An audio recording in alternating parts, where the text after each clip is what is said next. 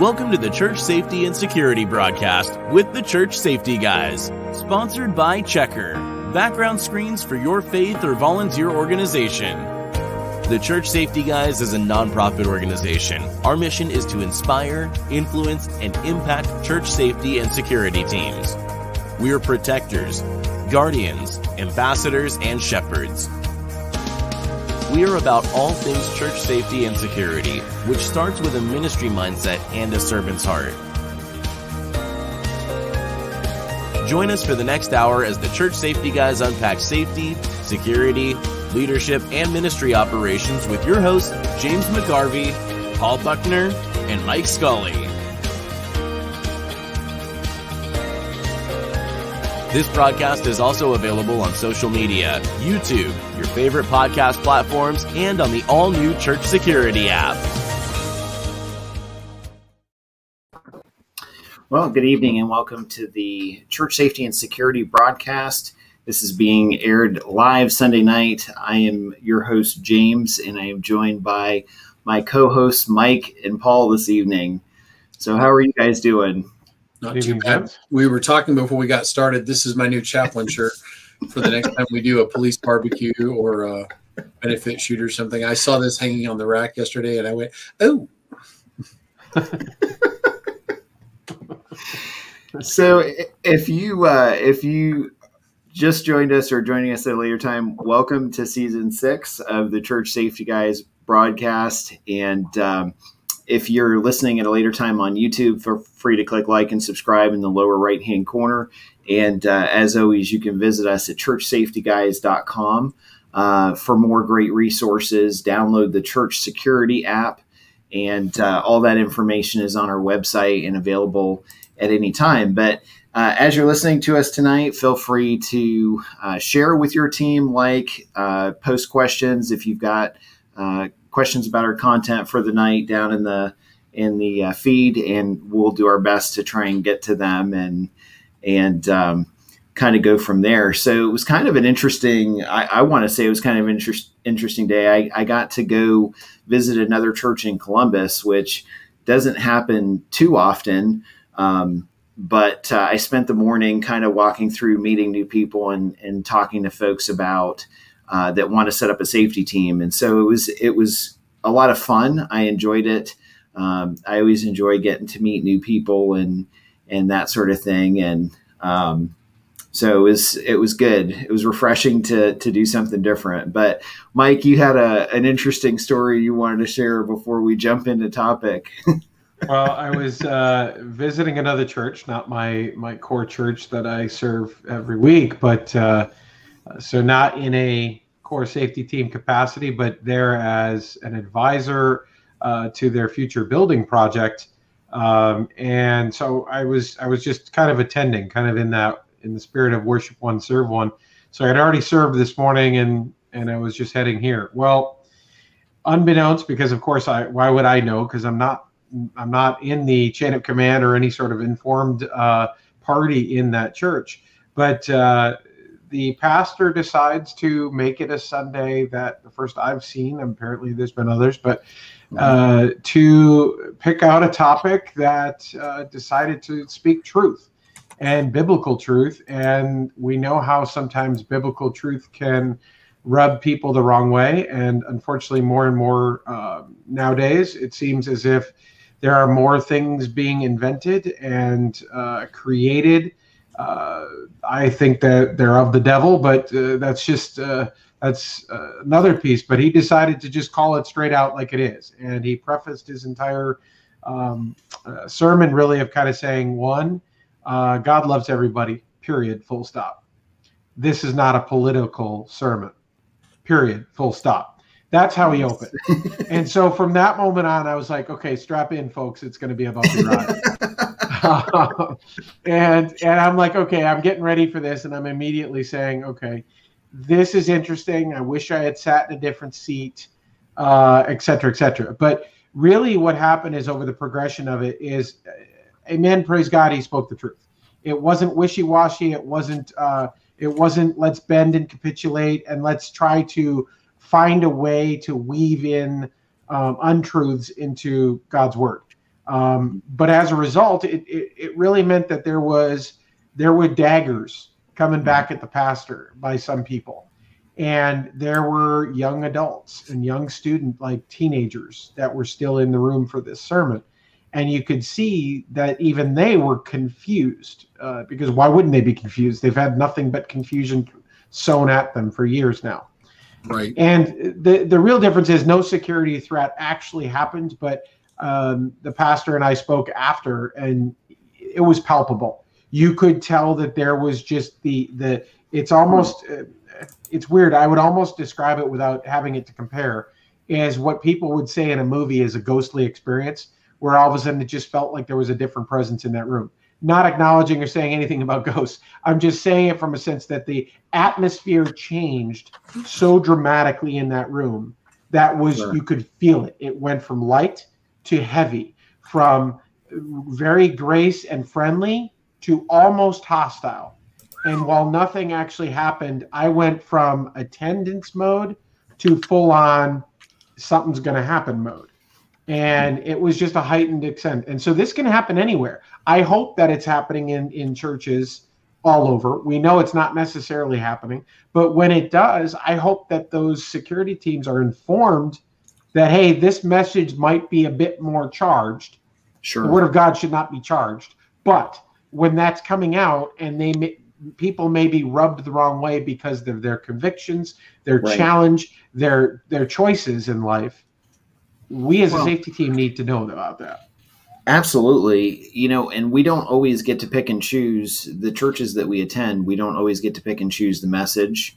We don't always get to pick and choose how um, how people respond to it. Right. We've we've seen and and I've I've seen actually a, a, a giant uh, precedent being set where in churches where it's like, look, if you don't like what the pastor's saying, you know, there's an option to leave. But instead of taking that option or or in a constructive way, disagreeing and going, you know, maybe after the fact and saying, you know, that's how I was raised, you know, go to the pastor after the fact and say, look, this is biblically why I'm not sure about this. Can you explain it to me, like with an open mind to to try and problem solve and to do that? And I think with our culture and, and a younger culture, I think what we're seeing is that people are allowing the social media mentality of just being able to say and do whatever without consequences to come over and um, really? kind of infiltrate, yeah, infiltrate with, with church. And so what we're seeing is regardless of the message, people are getting agitated and, and um, being relaxed about showing that. It's like, okay, it doesn't matter where I am. I'm gonna, I'm gonna do this. Um, we've had we've had similar experiences at our church through the years, and I'm thankful that whenever uh, whenever the topic is going to be really deep and intense, um, my senior pastor a lot of times will call me the night before, and he'll say, "Hey, I'm not, you know, I'm not saying anything bad's going to happen, but I'm letting you know that we're discussing, you know, I'm preaching, you know, God's put this on my heart. I'm preaching on some serious topics tomorrow." And we're handling, you know, in, in one situation, one case, we were handling church discipline in front of the church. And it's like, you know, he said, this is, this is the first time we've had to do this. So we're doing it and we're going to do it the right way. And he's like, I'm letting you know because, you know, of the potential, you know, impact and response from people. And I mean, thankfully, in our case, there was no, everything went smoothly. It was handled beautifully. You know, you hate to see something like church discipline or asking someone to step down or leave happen to begin with. But if it could have happened, you know, that was the best way that it happened. And, and we were prepared for it. We had folks that were ready to respond to that um, in love, right? If if somebody got to the point of of just being um, super aggressive with with that service. So it's it's hard, it's sad that people respond that way, but you know, honestly, it, it really shouldn't it shouldn't surprise us because of the way our culture is and and the changes that we're seeing from generation to generation. We've but, got beliefs that are changing and beliefs and culture that is changing. and it's rooted in mm-hmm. something that's changing. Scripture right. and God's word does not change. It says mm-hmm. so in multiple places in the Bible. And I think the difference is, is that it's where belief systems are all about where they start. Right. And it's God's word. So if you start in God's word and you realize it doesn't change just because the times change or the culture changes or social media gets introduced or some political party wants to push one thing over another thing, none of that matters when you go back to where the foundation is. Amen. So it was it was a very yeah. interesting uh, interesting Sunday morning. Uh, again, I'm I'm curious to see uh, where it goes after this, but I'm also curious. Next Sunday, uh, I'm sure there's going to be potentially some pushback. And sure. what does that pushback look like? And I'm not saying this is going to turn into a full-on threat situation, but you can see people that become overly aggressive and take their contempt or anger about an issue a bit for a bit too far. Well, and, and I think what's interesting too, honestly, this this ties into our, our topic for tonight, and um, you know, a conversation that I had earlier today with, with the church that I was visiting, um, the, the gentleman that I was walking with that, um, and spending some time with today, he asked me, he's like, so what are, what are your qualifications for safety team? Cause they're trying to set up a safety team and, and they're trying to move forward. And one of the things I said to him right off the bat, I said is, um, first of all, I, I prefer, my preference is that one, Um, you know, they're saved, right? They, they have a solid relationship with Christ. I said, and two, that they're members of the church and not brand new members, but members that have been committed and, and there for a while. And he kind of looked at me and he said, well, why do you say that? Like, what's your, what's your philosophy be- behind that? And I said, you know, I'm happy to explain that. I said, the reason that I say, you know, you need to be a member of the church is because you need to be Um, one hundred percent sold in the mission, the values, the structure of that church, and you're demonstrating commitment by being a member. You're dem- demonstrating commitment um, to the leadership, that you are standing with the leadership, whether it's good, bad, or ugly. Now, does that mean that, and, and I never used to be, honestly, and, and I'm just throwing this out there, um, but I used to to not be a big proponent of membership. I'm like, you know, in my mind, I'm thinking church membership, you know, the body of Christ, it goes beyond a building, church building. Why do I need to commit to that member, the membership piece of it? And then I started really looking at it from a safety as- aspect. And that kind of tipped my head to say, you know what, think about it this way. As, as leadership in a church, you're not always going to agree one hundred percent with everything that happens, with everything that they do. But the people that are protecting and maintaining order need to be able to go in there and maintain that order regardless, to create a safe environment. It's like, you know, I kind of compare that to, um, you know, a police department that gets a new chief, right?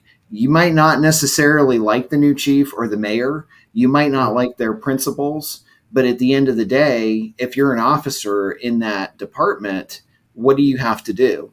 You know, you have to uphold the law and you have to do what they ask. So if you're doing what they ask, then you have two options. One, you can accomplish the mission they ask, or two, you can leave, right? right. And go, go do something else, or, you know, decide not to do that.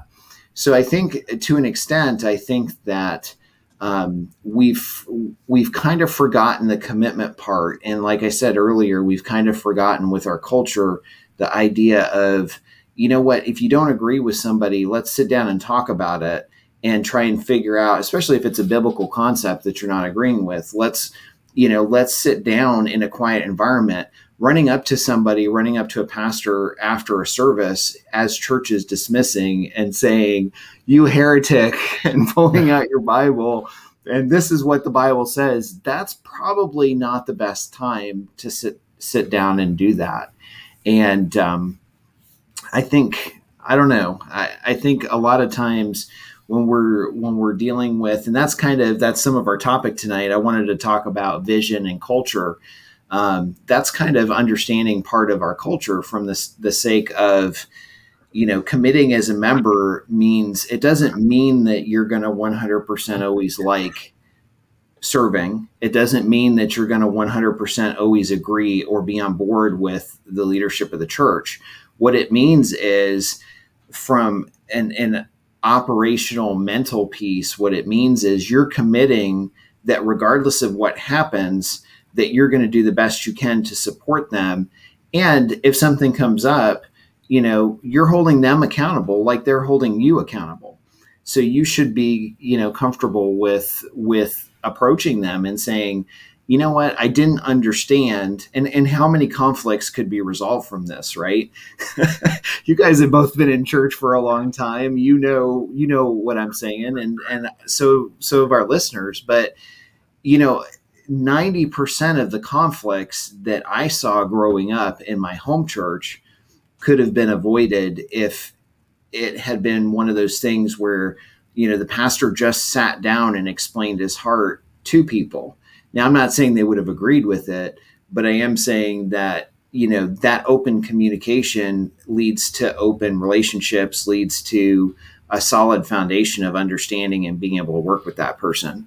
And, you know, I, I may not one hundred percent agree with what you do or your lifestyle or something else, but that doesn't mean that I can't get along with you as an individual and, you know, and, and demonstrate and show that respect. So. Well, vision is such a foundational element. I think it's just, you're either on board or you're not. And I think one, sure. thing, one thing you didn't say is, it's not to also say that what the pastors ask you to do is always right either. Um, they're human. We're all flawed. We all make bad decisions sometimes. So it's not to say that we won't encounter a situation where we're asked to uphold or execute or um, do things that may not be the right situation. Now, there's there's a there's a time and place for just disagreeing. There's never really a time to be disagreeable. And I think uh, unless you truly got to a point where you got somebody who's gone so rogue that they're trying to take the church in a completely different direction and almost undermining the bedrock principles of the church and scripture and everything else, yeah, then that, that might be a pitchfork and, and uh, torch time kind of time. But beyond that, I think it, it's it's really about the foundation. And I think you're right, James. We have to ascribe to what that is. And the church sets that. We yeah. also have a duty to set that as leaders for our ministry, for our team. But it starts at the top. Sure. Paul, you, you wanted to, to jump in and add something? Oh, well, I was listening to this, and there's so much good stuff. I was thinking about the fact that we're in an era where now everybody's super mobile, and it's really, really easy to hop churches. Didn't like the sermon here this Sunday, pick up stakes and go a completely different direction to a totally different church. And scripture says it's in uh, First Timothy, I don't want to lie here, it's in Second Timothy four three, and it says, "For the time will come when people will not put up with sound doctrine. Instead, to suit their own desires, they will gather around them a great number of teachers to say what their itching ears want to hear." And you can always find somebody that serves the offering plate. And sure. but and there there's different aspects of that that that to me work into what you guys were talking about, because you're always going to have people that will just pick up stakes and leave. But you want to work with the those those folks that are true believers, that really want to go the distance, that aren't offended constantly, et cetera, and so forth. And then secondly, I remember many, many years ago, a wise and now promoted to heaven pastor that I knew, a lady came up, and I've told this story before, but after we had a, a four hundred child Vacation Bible School that brought children and adults to Christ, it raised the membership, and this was a church that was all retirees in a retirement community, so it was going to die. And this lady comes up and told our pastor, she says, "We're not ever doing a Vacation Bible School again because there's a grubby little handprint on the wall, on a washable paint wall." And the Cliff Note version is, he looks at her and says, "Well, I tell you what, I'll I'll go to the board and tell him what your thoughts are, and even tell him I think that's a good idea." If I was thirteen years old when I heard him say that, and I thought, if you can answer this question to your own satisfaction. And she goes, "What?" And he goes, "How much is one human soul worth to you?" And I think if we broke down what we do in church to that, to Jesus Christ and him crucified, if we broke it down to that, um, we'd solve a lot of problems.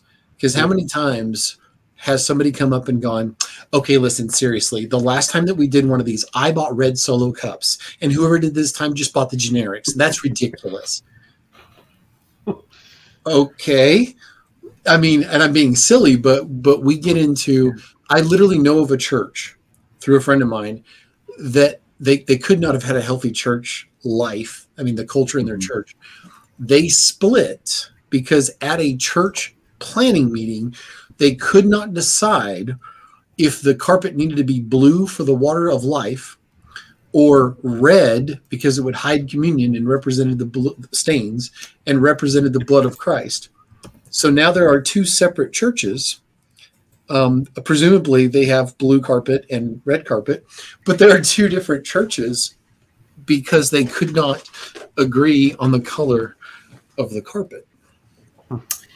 I think what's interesting, and, and to that to that point, and I mean, I've seen the same I've seen the same mentality, same situation too, over the years with as long as as long as I've been involved in churches. But I think it's interesting because when we first moved to Columbus, uh, fourteen about fourteen years ago, um, the first thing, the one thing that I had said to my wife when we first moved to this area was I wanted to find a church. We had been driving forty-five minutes one way to an evangelical church every Sunday.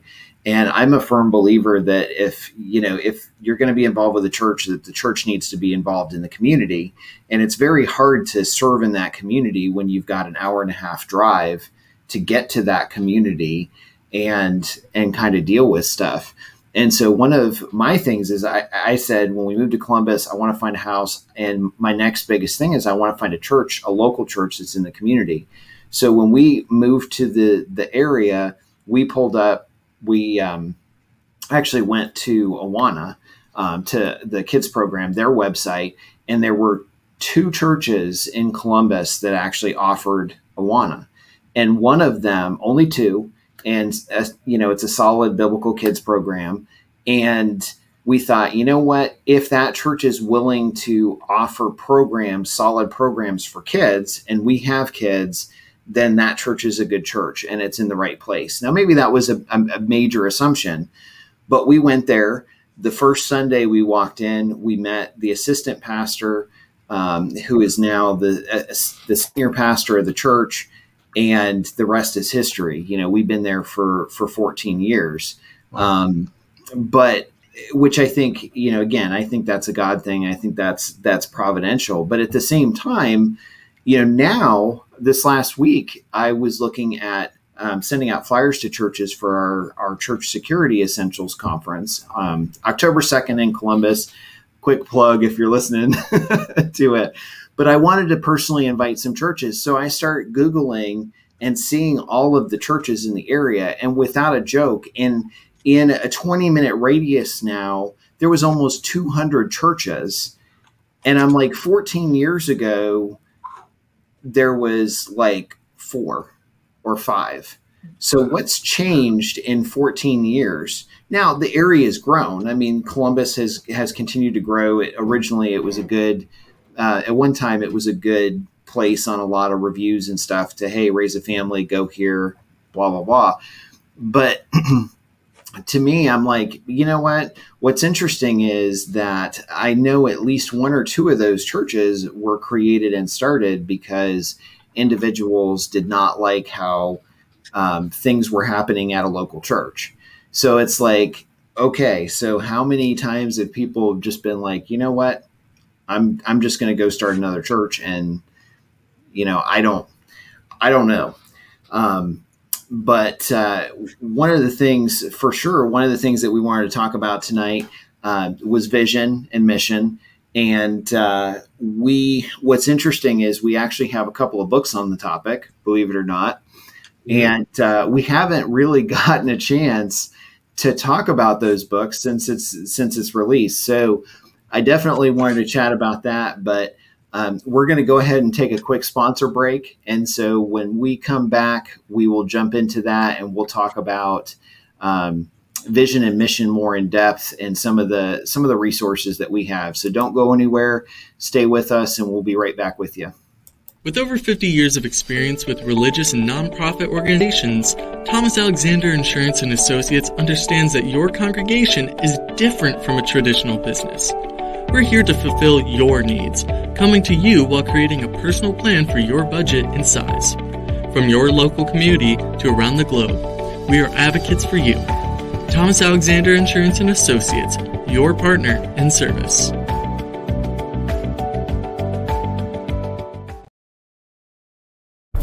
Nobody thinks it will happen to them, but with over two thousand emergency phone calls per month to our independent program attorney answered hotline, it's closer to home than you think.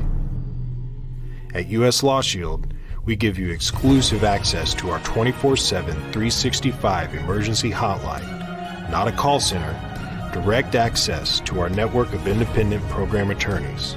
With a price point of only ten dollars and ninety-five cents per month and unlimited attorney hours for criminal and civil defense, U S Law Shield provides you with unparalleled service and protection where it matters most. No other program comes close. We believe an educated member is an empowered member. We do this by providing educational resources featuring seasoned attorneys, firearms instructors, law enforcement, and experts in all areas of self-defense law. We at U S Law Shield believe peace of mind should come with simple and affordable protection.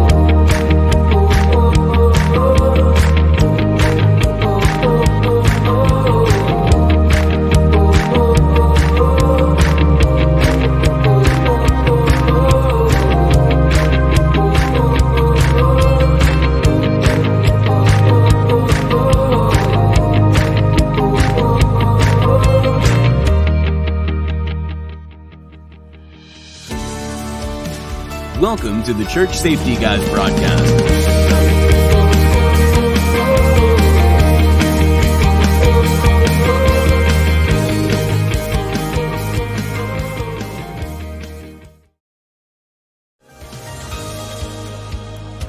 The Church Safety Guys help church and place of worship safety and security teams all over North America through our broadcasts, online communities, conferences, trainings, resources, and the all-new Church Security app.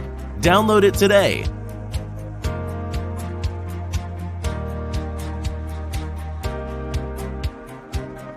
Help us continue to reach churches by supporting our sponsors, purchasing our resources, and consider becoming a ministry partner by making a monthly or one-time donation. Remember to like, subscribe, and share this broadcast with your team.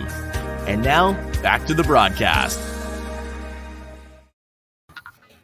Good evening and welcome back to the Sunday night Church Safety and Security broadcast with the Church Safety Guys. Uh, if you just joined us, thanks for coming back. Thanks for coming back. Thanks for joining us. So uh, tonight uh, we are talking about the topic of vision and mission in the church and, and kind of chatting a little bit about that. So we have um, a really cool resource here. You might have saw it in the credits. I'll zoom in on that so you can see that. So um, Mike and I kind of put together uh, an earlier an earlier resource, and we we uh, we changed the title of it because it made a little bit more sense in the cover. But um, Inspire, Influence, and Impact. And this kind of started off just the idea of having a ministry life cycle. And Mike, why don't you you jump into that real quick and just tell folks what, what that's about? Sure. So the intention was to look at the idea of operating a ministry is a continual cycle. You're going to experience ebbs and flows. You're going to have highs and lows. You're going to have starts, restarts, hopefully not, but there's different points and highs, uh, highs and lows throughout that. What you can do is follow a consistent pattern and just continue around that cycle as you, you go through to operate that ministry. And there's a pattern of success. There's a pattern of kind of squeezing out the most benefit, if you will, out of executing and leading your team. And we don't want to make this harder. We want to make it easier. So most of us are doing this completely free. We're not being paid to do uh, this on a Sunday morning. Certainly we're not paid to do this show. But at the same point, it's it's one of those things where we want to make it smarter, not harder, to lead a ministry. And it starts there. Is it starts with that foundational element, is that it's a ministry first. Okay, we talked about it a little bit earlier before the break. I would rather an usher I can train in tactics, okay, than a hardened, military-trained, uh, praise God that they did, uh, veteran police officer, praise God that they did. But I want somebody who has that capacity to love on somebody. Not saying that those can't, but they got to start with that ministry mindset. And they then we got to have the tactics, because they're more, you're way more likely that that person leading the team needs to encounter somebody to pray with or treat medically than you will, or, or even encounter crisis, than you are to ever run into a situation where it requires uh, super sound precision tactics uh, in order to kind of put down or squelch. And so we want to start there. We want to start with that foundation. When you branch through that, it, it then goes into vision. And vision is really about our topic here tonight, and casting that vision for your team, but consuming and absorbing the vision of and mission of your church.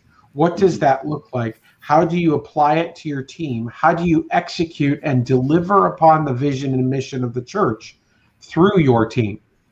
That is not about tactics. That is not about response. That is not about gear and tactical and any of that.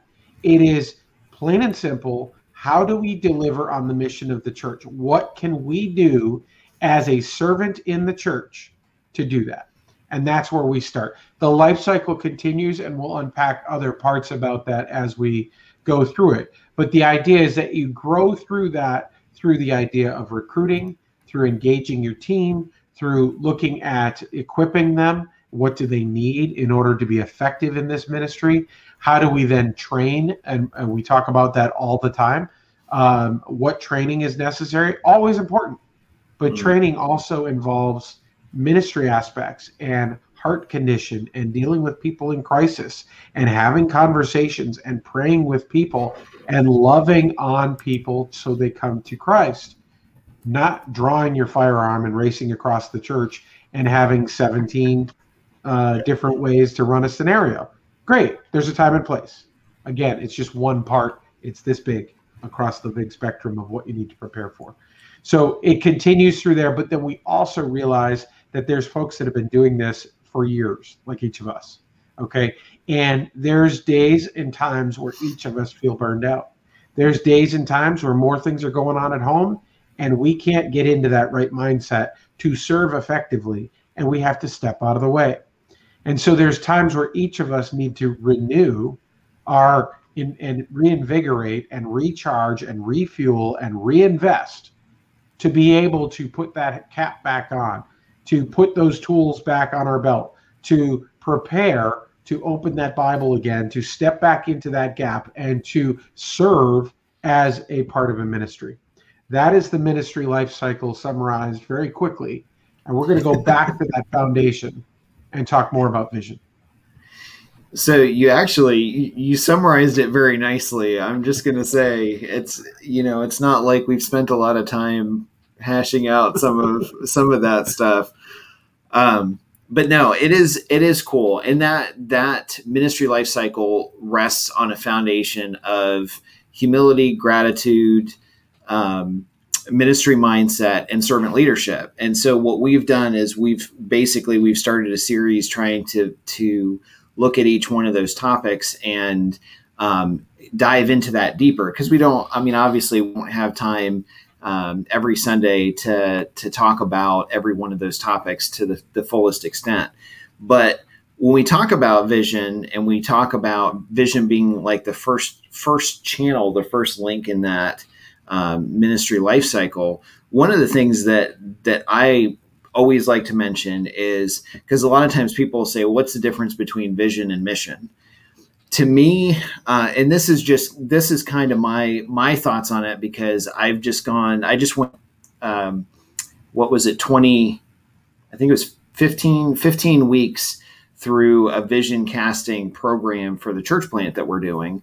Um, But to me, vision is is the um, mission. Let me back up. Mission. I'm getting ahead of myself. Mission is the purpose of the church. So what is the church feasibly trying to accomplish, trying to do? Vision is how that's accomplished. Like, to me, that's the easiest way to to explain that.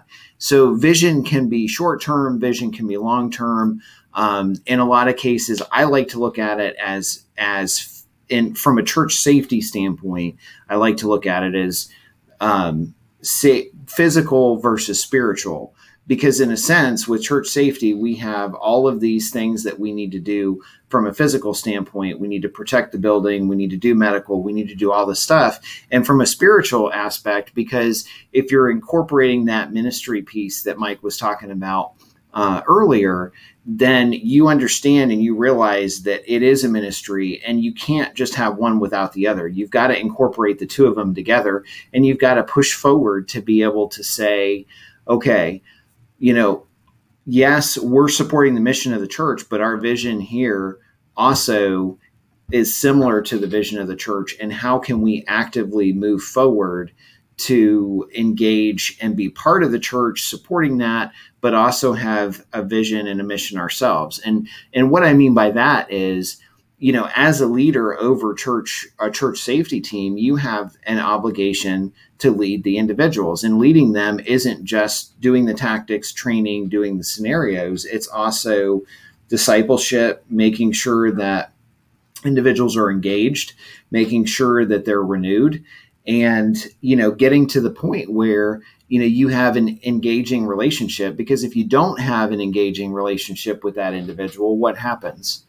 You're going to lose that individual at some point in time if they're not engaged or motivated to accomplish the purpose of that safety team, the vision or the mission of the church.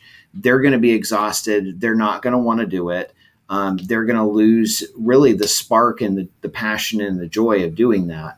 And so um, when we started talking about it initially, you know, the three of us were kind of like, we want to do something where, you know, we can we can offer resources and and try and help folks understand that and understand that, you know, across the board. Now, the cool thing that I like about the the vision book is it explains a lot of that that stuff and that information. Um, but there's also a big section. This is kind of my favorite, favorite piece in the back um, of the book, but there's a, a, a conclusion section that actually goes into explaining generational differences. And to me, if you're anything, if your church is anything like our church, which is a mix of ages serving from, you know, teens, late teens to, you know, seventies, eighties, then, you know, you need to understand as a leader that how those people respond and how they're motivated is different based on their generation and their age. Um, you know, we come, we're coming from, the three of us are coming from a generation where, um, you know, our parents, if, if church was open, if the, if the church doors were open, we were there, right? It didn't matter if you had Rona. It didn't matter what you had. You were sitting in that pew and you were going to hear about how Jesus loves you. And that was just it. And if your family was involved, like my family was, a lot of times after Sunday, you expected to be on your best behavior because you knew your mom was going to invite somebody over for Sunday lunch. We've kind of gotten away from that just a tiny bit.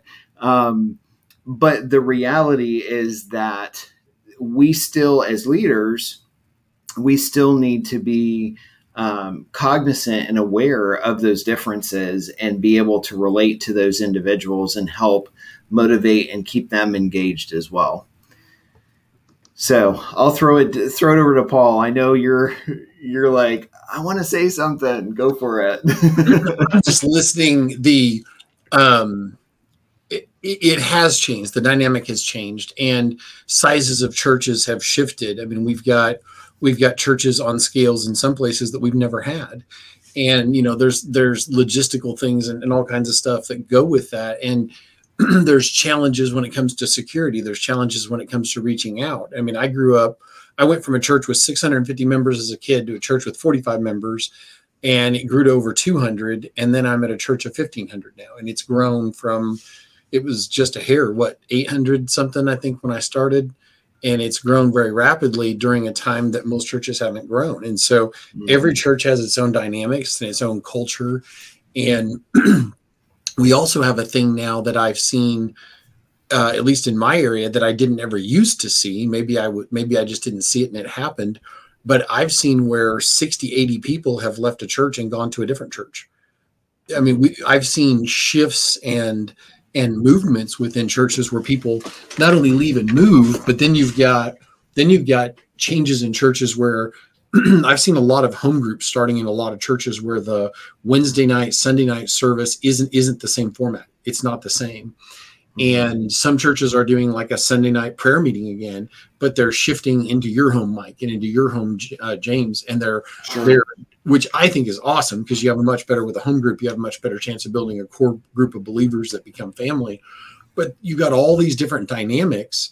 And then you've got people on the outside that want to tell you what you can think and feel and believe, and in some cases they will they will come to your doorstep. I mean, there's there's a whole lot of things that have changed. I'm just jumbling things and throwing them in the pot, but there's a lot of things that have changed dynamically with churches. And now the message you talked about, Mike, now that message can reach ears it never could have reached before. We have people in Germany that listen to our church service, and which means that we're reaching people that are lost, but we might be reaching people who are a threat that we can't see coming. I mean, like, it's one of the amazing things about technology and cultures and different things changing is it changes things. Three years ago, if you'd have told me uh, that um, I was literally going to meet people at my church every single Sunday and look them in the eye because they were wearing, a, you know, um, they're wearing a mask. And that, that possibly there were there would be people in our culture that would wear a mask for the rest of their life. That's a dynamic that's changed hugely just in the last two years within church security, and it's continuing to shift. So anyway, that's just a whole like a whole bunch of things that occurred to me across the face of that conversation, and I just sort of da- data dumped. What What's interesting, and you mentioned Germany. You know, we've we've had since since our church has, has gone online. Um, and has broadcasted the service, we've had a lot of folks um, from different parts of the world listen as well. Um, and it's kind of cool because in some in some ways, you know, in other countries where they have COVID restrictions and they can't they can't have a service, um, the, our missionaries that are connected to our church will stream our service from their location as our service. So I think to an extent, I do think it has connected people a little bit more in that in that level. Um, there was a family, actually, there's a family that lived in California, and they came out and started visiting our church. And I, I got to talk to the, the parents. I met them, talked to the parents not too long ago. Um, and I was trying to to convince the, the dad to join our safety team because I guess he was a, a, a paramedic in California. And um So I had purely ulterior motives there with talking to him. But what was really cool was they said, you know what? They said, we we felt like we needed to get out of California and move somewhere more conservative. And I said, that's interesting, but what brought you to Ohio? And he said, well, he said, you know, we actually, um, we found jobs and stuff. But he said, we started listening to your broadcast Sunday mornings and streaming that the entire year through COVID. And he said, we did that and we realized that we wanted to be a part of that church and that church's ministry. So when we moved, we actually looked in the area of, your church, found, you know, found employment, found a house, moved, and then got involved in the church. Now, I mean, obviously that's not going to happen with everybody, but that's pretty cool to me that it can have, have that impact. And, and like you said, um, Paul, earlier, not only does it have that impact, but that's also a two-edged sword. Like, we need to watch that and understand that there's far more people that are engaged with what we're doing as a church now, being on social media so so prevalently, that um, that is more of a safety concern. But um, but yeah, they've they've moved out. They became members of the church, and um, they seem to be adapting well to well to the environment. So I'll throw it over to, to Mike, because I'm sure you wanted to add something. Yeah, I want to kind of bring it to back to the to, to the core piece here. I mean, we talk a bit about ministry mindset. We we talk about servant leadership and what what that involves, and, and we highlight a lot of that. But let's focus on humility for a second, is where I wanted to go with it. And really is that leading a team, leading a ministry, um helping create an environment that is productive uh, and not detracting, it, it starts with relationships. You got to build relationships with your team members. You got to build relationships with other teams within your church. You got to build better relationships with your pastors, and that's why you have to connect on that vision and mission. But you also have to build relationships with your family, because frankly, serving in a safety team capacity, I feel, has been more time intensive than serving in any other capacity in the church in my lifetime. And as a result, uh, there's a commitment by the family understanding that call uh, on our lives to do that. But that mm-hmm. requires sacrifice by the family as well. So we have to have those relationships, and we have to really work at being able to have empathy for others. Empathy for those that are coming through the doors of the church that may be hurting. Empathy for the people on our team that may just need some more T L C and some more help in a specific area that may just not be getting it. Empathy for those that are burned out or stressed or having something else go on, that now something that they've trained for still becomes a trigger because of other things going on in their lives. We have to have empathy towards those and have those relationships. If we can have that humility to wade into it as, no, I'm not just this leader and you must do this now and this is your task. We're not robots, okay? We're human beings. We're, we're serving alongside, not over, um, is what I like to see it as. We are serving the church together. We are serving the mission of this church. We are impacting the mission of this church, and we are serving together under the vision that the pastors have and the vision that we're sowing for this team. So again, it's it's not about us. You got to start there. It's not about us. And no matter how many classes we've been to, and no matter how many new things we can share, and that's all great. You got to keep doing that. The difference is, if the moment you start thinking it's about you and your training and your skill set and your abilities, hang it up, because you're done. You you've lost the bigger picture. You've lost the vision of what we need to do to serve in this capacity. For sure. Paul, you wanted to jump in there. Go ahead. Yeah, I, I love that, because marriage is like a bank account. And I was taught that many years ago by a pastor and friend. And we need to be very cognizant of the fact that we build that foundation at home. It's just what you said, Mike, because if I treated my wife terribly over the weekend and I didn't help her with the things she needed help with, and we've got young children, and I got up and hung out and, and checked the sports scores before I before I left instead of helping her get the kids ready, and then I rush off to go serve, um, and then she shows up at church and for some reason she's upset. And and then I get asked by James to stay late and serve, and now she's angry because the help she needed before she didn't get. I am now in the red in my account.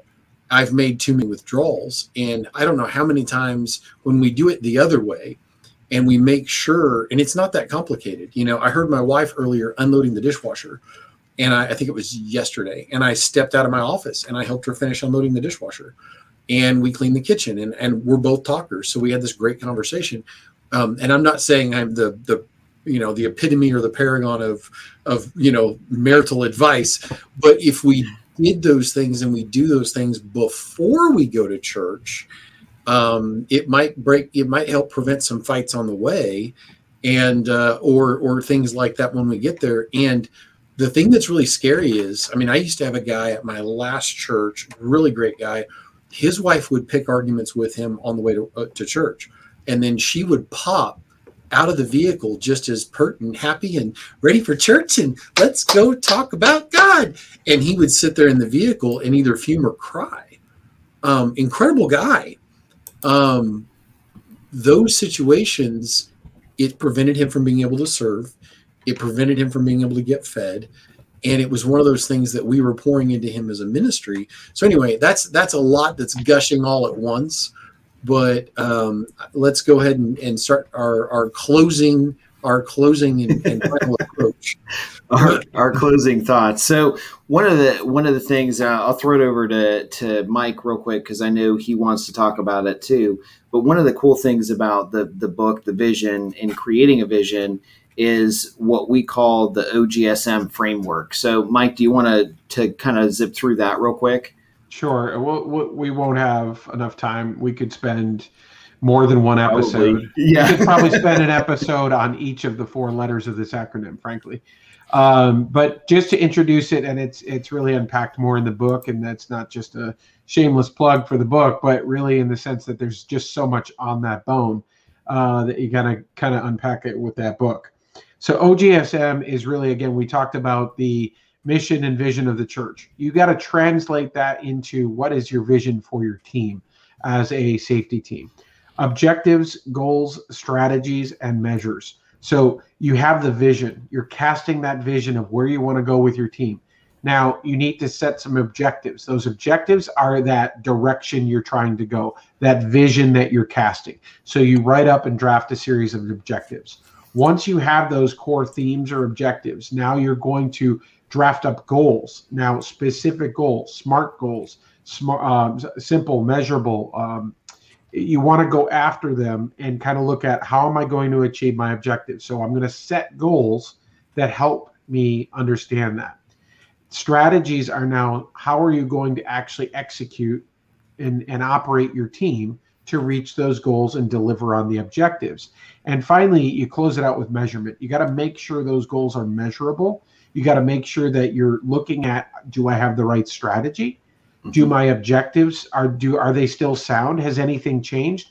This is not a one time and you carry on for eternity. This is sure. potentially an annual process uh, at minimum. It may be a quarterly process. You may find that you need to adapt, add new measures, add new goals, change up your strategy. But the idea is in order to truly determine that you are achieving vision and mission, okay, is that you got to follow on your objectives. You need to achieve your goals. You need to execute the right strategies, and you need to measure it to tell you you're doing so. Right. So really in, um, I'm just going to, uh, just to wrap up some for, for the discussion for this evening, um, the Inspire, Influence, and Impact book that we have kind of summarizes where where all of that fits in. It kind of goes through, if you're if you're looking for an intro, it kind of looks it kind of goes through the um, the ministry life cycle and explains what um, what that can do for you. And then as you go around that ministry life cycle with the different components, uh, vision is actually the first component in that ministry life cycle.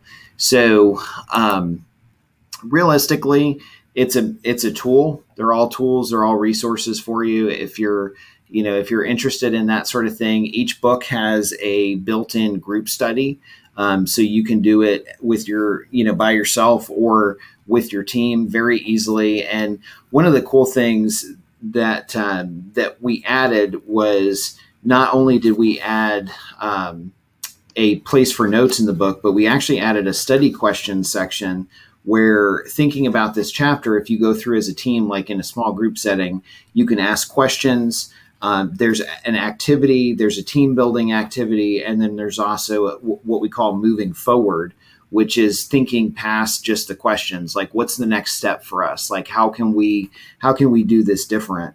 And so it's a it's a great um, we retooled them a little bit for that uh, to put that component in, and uh, I think it's been great. We've got a lot of positive feedback. Um, the next book in this the series is Engage, and uh, that is something that we've been working on. We're hoping to have it out by Thanksgiving. Um, maybe a little bit sooner, depending on uh, everyone's involvement with, we're, we're kind of tied up with a lot of different things and, uh, yeah. you know, which has been awesome. But from a blessing standpoint, we've also had a lot of churches reach out to us and, uh, and ask us to, to kind of help them and, and swing by. And it sounds like our, our, uh, our conference card for next year is getting filled pretty quick. Because we have a lot of folks three reaching states. out to us about that as well. Three states now that have now had uh, folks like yeah. to have this brought on the road. So we'll see. I mean, uh, I hope it continues to be to be blessed. We're not there yet with, with the one in Columbus. So get your tickets. Those are going. Um, that's coming up in less. I think we're inside. We're right at about forty-five days now. Yeah. Um, so. That's coming up pretty quickly, but yeah, there's so much there. I think the vision book also, we put in a worksheet for that O G S M. So if you want to look at that a bit further, uh, by all means, that's in that book. And then reach out if you'd like to have a conversation with any of us. I mean, uh, we, we're happy to have the conversation about the content in that book, about how you apply that with your team and how you really get that value out of it. It's, it's just a series of tools. We're trying to, again, make this smarter, not harder, uh, easier for all of us, and uh, more effective to operate your ministry team. For sure. So um, actually, that pretty much wraps it up for tonight. Paul, do you want to want to close this in prayer? I'd be honored to. Um, so my plan is next week I should have the, the funds and everything in place to actually buy the ticket to come up. So um, we should be signed, sealed, and delivered on that. So I'm pretty excited about it. So, uh, hopefully you'll see the three of us in Columbus on October second. Yeah, it should be a lot of fun. It's, uh, you know, life throws you lemons and sometimes you got to make some changes of plans, and I'm looking forward to it. So, all right, yep. let's close this out in prayer. Dear Heavenly Father, Lord God, I thank you for the, the leadership model that you gave us, Lord God. Um, those who would be first, uh, you know, should be last. And Lord God, I thank you that, Um, that I have friends in, in men like these men that their heart is to serve and to lead by that example, Lord God. And, and uh, I thank you for the opportunity, Lord God. It, it it blesses my heart when I hear that there are people that are reached in different parts of the country, sometimes in my backyard, and that uh, this helped them to get over a hurdle or to start their team or, or to avoid danger. And I thank you for that, Lord God, and I ask that you would guide, bless, and protect our churches. And Lord God, um, I just ask that you bring the right people uh, to Columbus, and I'm looking forward to seeing my brothers there. And we just, uh, we just ask this in the one name that makes it possible, in your son, Jesus' name. Amen. Amen. Amen. So thanks for hanging out with us tonight. We will see you next week. Next week, we're going to have Eric uh, Bauer of Shield of Hope. He'll be visiting with us. He's a he's a police officer, and he's got a great ministry that helps first responders. And uh, I love what he's doing. And so we asked him to be on the broadcast. So he should be sh- he should be joining us next week um, to talk to us about ministry and and that sort of thing. And then, um, as always, you can reach out to us at church safety guys dot com. And if you need tickets or information about the conference, you'll find a link to that as well. So we will see you next week. Take care. God bless. Have a great week. Thank you for joining the Church Safety and Security broadcast with the Church Safety Guys, sponsored by Checker. We hope that you found it informative, and we appreciate your feedback. Be sure to share our broadcast with your teams. Join the discussion online, and for other great resources, download the Church Security app or visit our website at church safety guys dot com. Remember, keep a servant's heart, a mindset of ministry, and semper disciplina. Always be training. Have a blessed week.